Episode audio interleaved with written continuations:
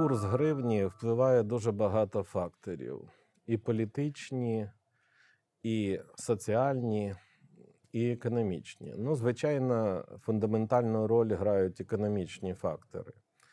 Якщо казати про довгостроковий тренд, довгострокову тенденцію курсу, то курс залежить від двох показників: це темпів економічного зростання ВВП і темпів інфляції.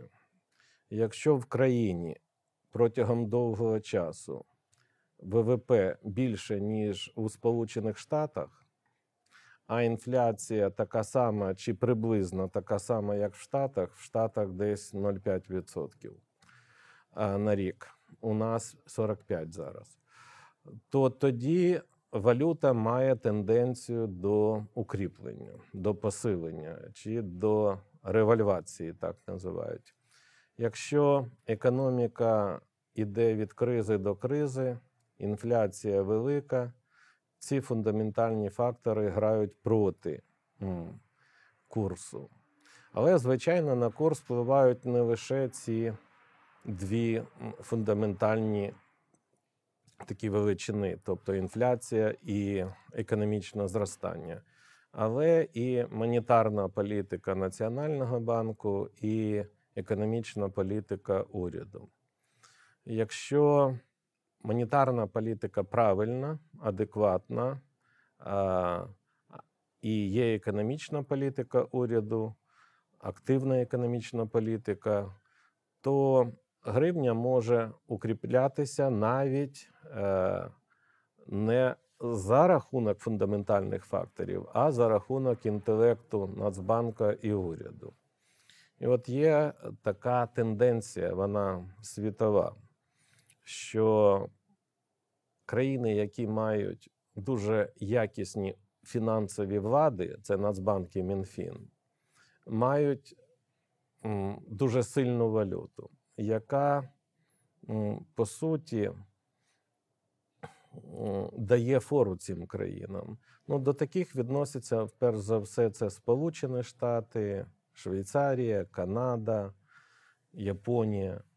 А, і навпаки, є країни, у яких дуже слабкі економічні влади, тобто Національний банк і Міністерство фінансів, чи в цілому Кабінет міністрів.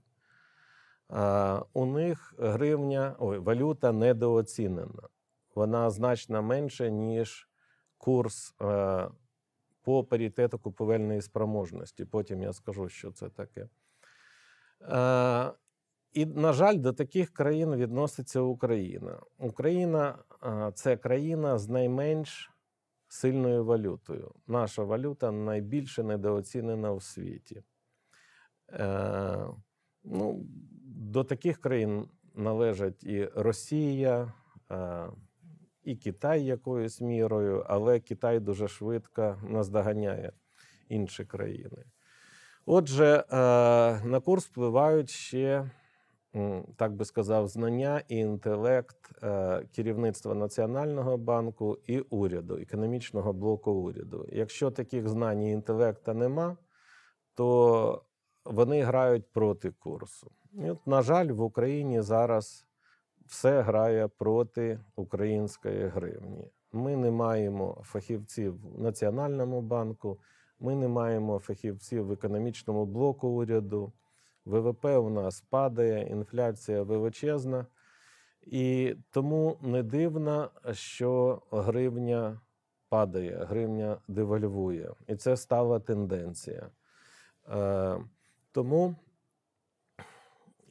відповідаючи на ваше питання, що треба зробити, щоб стабілізувати гривню, перше, треба почати з е, заміни керівництва Національного банку і економічного блоку уряду. Там мають працювати фахівці, які здатні відповідно розробити монетарну політику, економічну політику,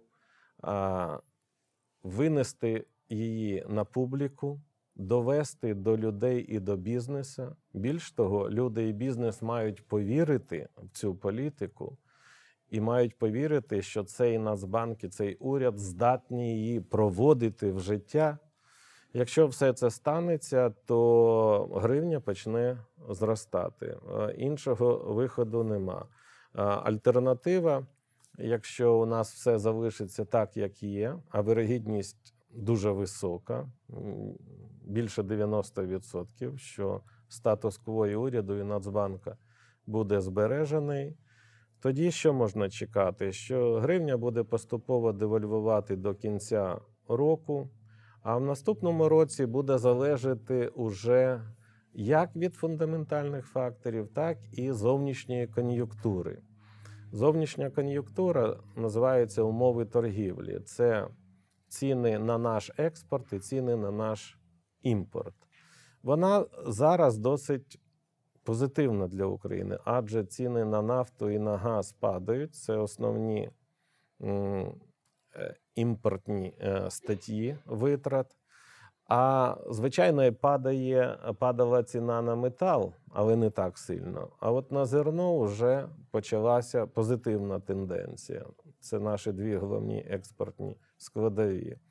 І е, послуги комп'ютерщиків не дешевшують. Це я би її поставив так на четверте місце після хімії і машинобудування. Е, і е, тому кон'юнктура позитивна, і тому навіть без зміни е, уряду і Нацбанка я очікую, що в наступному році падіння гривні призупиниться.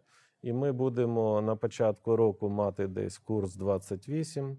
26-28, я так кажу, гривень за долар е, з тенденцією до стабілізації. Давайте уявимо неможливе, що на прес-конференцію виходить пані Контарєва і презентує дуже якісну модель монетарної політики.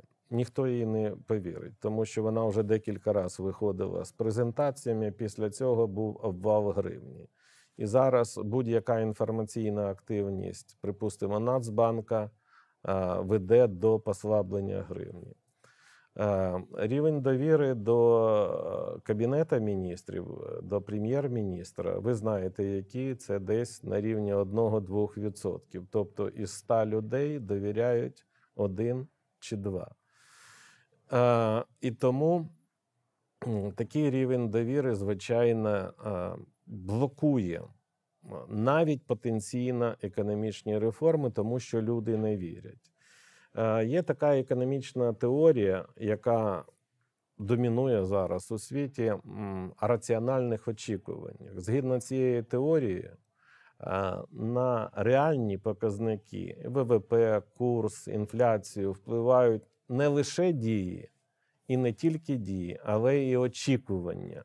От якщо очікування позитивні, це позитивно впливає на ситуацію, на курс. Якщо очікування негативні, то негативно а, впливає на курс. І от зараз і очікування, і дії негативно впливають на курс. Тому рівень довіри треба підвищувати, але просто зараз я не бачу альтернативи, як її підвищити в рамках існуючих персоналій і систем влади. Треба міняти докорінним чином як персоналії, так і систему влади. Є дві альтернативи. Перша альтернатива це реальне переформатування уряду з зміною прем'єр-міністра. І друга альтернатива косметична, коли з уряду підуть деякі міністри, на їх місце за квотами вийдуть е, інші міністри, але нічого хорошого я не чекаю від такої косметологічної чи косметичної е, операції, адже система влади залишається старою. Проблема України полягає в тому, і це дуже сильно впливає, до речі, і на курс, і на ВВП, і на доходи, що у нас е, сформувалася якась унікальна українська модель влади. Такої майже ніде нема в світі. Що я маю на увазі? Що у нас є дві гілки виконавчої влади, відсутня парламентська гілка влади і е, е, відсутня судова гілка влади. Тобто класика є виконавча влада, законодавча, тире контрольна і судова. От законодавча контрольна у нас відсутна. Да, закони ми робимо, але контроль над діями уряду і Нацбанка у нас відсутній. Е, Це пов'язано з Конституцією, з так званою парламентсько-президентською моделі. Але вона в корні помилкова. І тому, якщо починати реальні реформи, то треба починати зміни до Конституції. В Конституції треба написати, що у нас є лише одна система виконавчої влади. Це має бути прем'єр-міністр при президенті, який є лише моральним авторитетом, він не має відповідати не за зовнішню політику, не за внутрішню політику, не за прокуратуру, е, е, як в європейських країнах. А голова держави і голова виконавчої влади має бути прем'єр-міністр. Що відбувається зараз? Зараз а, а, вся енергетика, вся енергія й- іде на боротьбу, підкилимну боротьбу прем'єр-міністра проти е, президента. Е, Подивіться, як у нас структуризований парламент. Група президента, група прем'єр-міністра, група олігарха А, група олігарха Б і олігарха С. І невеличке е, е, число незалежних е, правильних депутатів. Е, звичайно, е, це не конструктивна система влади. Тому от починати треба зміни Конституції. Якщо Конституція не міняється, е, диво може відбутися, коли до влади прийде технічний уряд на чолі е, з групою реформаторів, я не кажу прем'єр-міністром. Е, От у нас є дуже велика помилка, коли кажуть: ну от Бальцерович робив реформи, там чи Клаус робив реформи в Чехії. Насправді це не так. Я дуже добре знаю Бальцеровича. Ми працювали разом а, в групах в Гарвардському університеті. І Клаус там був, будучи президент, міністр фінансів, потім прем'єр, потім президент Чехії. Вони були ординарні професори. І це не була реформа Бальцеровича.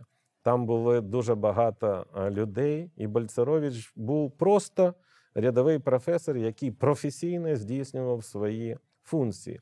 А вже потім, коли реформи закінчилися, він став а, а, Бальцеровичем, чи Клаус став Клаусом. Тобто не спочатку, а в кінці. А у нас будь-який смарчок, е, ну так, політичний чи бізнесовий, хоче е, стати батьком нації е, на самому початку і вирішувати всі проблеми, всі питання. І тому подивіться, як відбувається засідання Кабінету міністрів. Прем'єр, як вчитель, е, викликає дітей е, е, неосвічених чи малоосвічених там до дошки і дає їм вказівки, чи слухає, як вони відповідають на його е, е, завдання. Це ну, дитячий садок, не більше. Ну так влада не функціонує. Е, Міністр має бути самодостатня е, постать, е, реформатор, е, з якого потім треба питати, суспільство питає.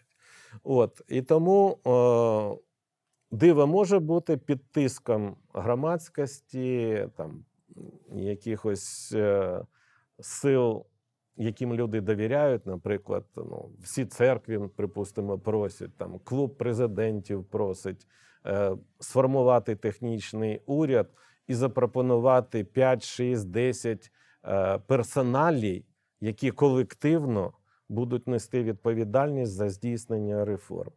Але е, вирогідність такого сценарію дуже мала. Е, Вона має опиратися чи на президента, чи на більшість в парламенті.